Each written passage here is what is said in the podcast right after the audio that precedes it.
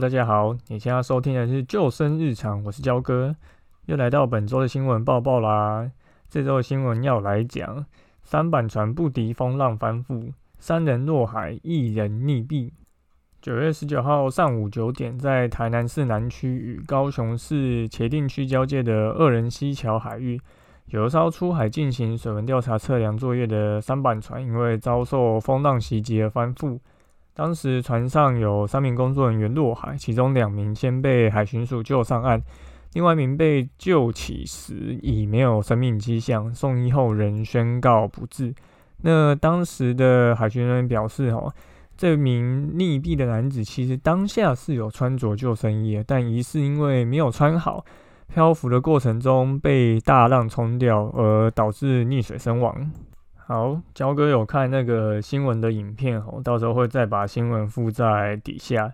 那个风浪真的是蛮大的，那很多人会觉得说，诶，穿救生衣怎么还会出事呢？怎么穿救生衣还会有被冲走的可能？当然有可能，如果你没有穿好的话，遇到大浪的情况下，就有可能会被冲掉。那我们要怎么样去确保救生衣不会被冲掉呢？这边焦哥就来分享一下经验。大家可能平常会去参加一些水上的活动，吼，像是溯溪啊、独木舟、SUP，或者是其他，你可能出游坐在船上都会有穿救生衣的时候。那救生衣它其实款式有分非常多种，吼，之后焦哥会再写一篇文章去做介绍。那简单来讲，就是说，你一般有分可能像激流的救生衣啊、钓鱼穿的救生衣啊，或是我们从事比较一些。休闲性质活动穿的救生衣，那这些救生衣的差别在哪里呢？有些救生衣它可能是比较能够快速穿脱，那有些救生衣它可能浮力是比较强的，就浮力等级也会不一样。那最重要的是什么？很多救生衣没有所谓的胯下带。什么叫胯下带呢？就是大家如果去参加过这些活动吼，你就会发觉有些救生衣是另外。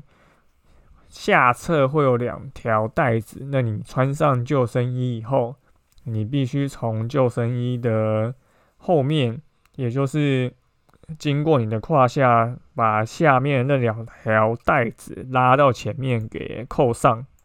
那有这个胯下带的救生衣有什么好处？它就能够让你在发生一些状况的时候，可能你被浪冲走，那你可能双手平举，甚至上举的时候。你因为有胯下这个袋子扣住救生衣，所以你等于多了一个支撑，那你就不会因为你双手举起来，因为浪大关系就把这个救生衣从你的身上带离。所以，要跟建议一般民众哈，如果大家去购买救生衣的话，有些救生衣它其实是没有附这个胯下带，就我相信可能蛮多人不知道这件事情。那我现在自己。常常遇到的水上活动，大部分都是有副胯下带。那胯下带当然，你从胯下拉上来扣紧，那一定会造成一个身体上比较有一点不舒适的感觉。但这件事情就是真的很重要，尤其是在从事溯溪活动的时候，如果你没有这个胯下带，你真的很常做那种滑水道的一种滑水，或者是尤其是当你从一个比较高的地方。跳水跳下来的时候，跳水跳下来，你可能手不自觉上举，那就非常容易造成这个救生衣的脱落。因为教哥以前也有在带溯溪团后，所以就这种事情一定会必须要提醒客人。那我们救生衣除了这个胯下带以外啊，再就是你要合身嘛。那合身以后，我们上面就会有扣具，扣具刚开始最好就是先弄松，穿上去以后。再把它拉紧。那救生衣的大小的测试方式就是，当你的救生衣穿上到身上以后，扣紧以后，你提着肩膀的位置往上拉，它不应该拉超出你的耳朵的这一个高度，因为如果你拉超出这个耳朵的高度，就代表说。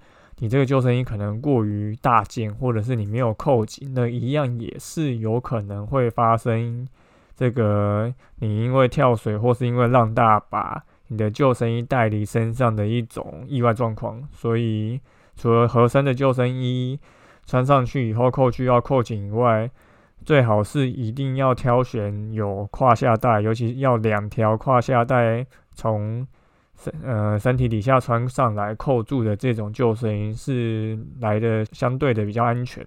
所以大家真的不要以为有穿救生衣就不会有事哦，即便你穿了这种救生装备，你还是必须确保说你是正确的去使用它，才可以让。你发生危急状况的时候，帮助你能够保护好你的安全。好，因为现在已经进入到我们夏天的尾声了，最近的溺水新闻真的越来越少，就焦哥其实觉得蛮开心的。就我就可能可以少讲一些新闻话，不是？我就可能不需要去，就是担心有这么多意外发生，然后也真的大家溺水状况越来越少，那就代表哎，我这个。社会越来越平安。好，那今天的新闻播报大概就讲到这边，那我们就下周再见喽。如果你有 Apple Podcast 的话，欢迎到 Apple Podcast 留言并给我们五颗星，或者是你有 IG 的话，也欢迎追踪我们的 IG。那好，那我们就下次见，拜拜。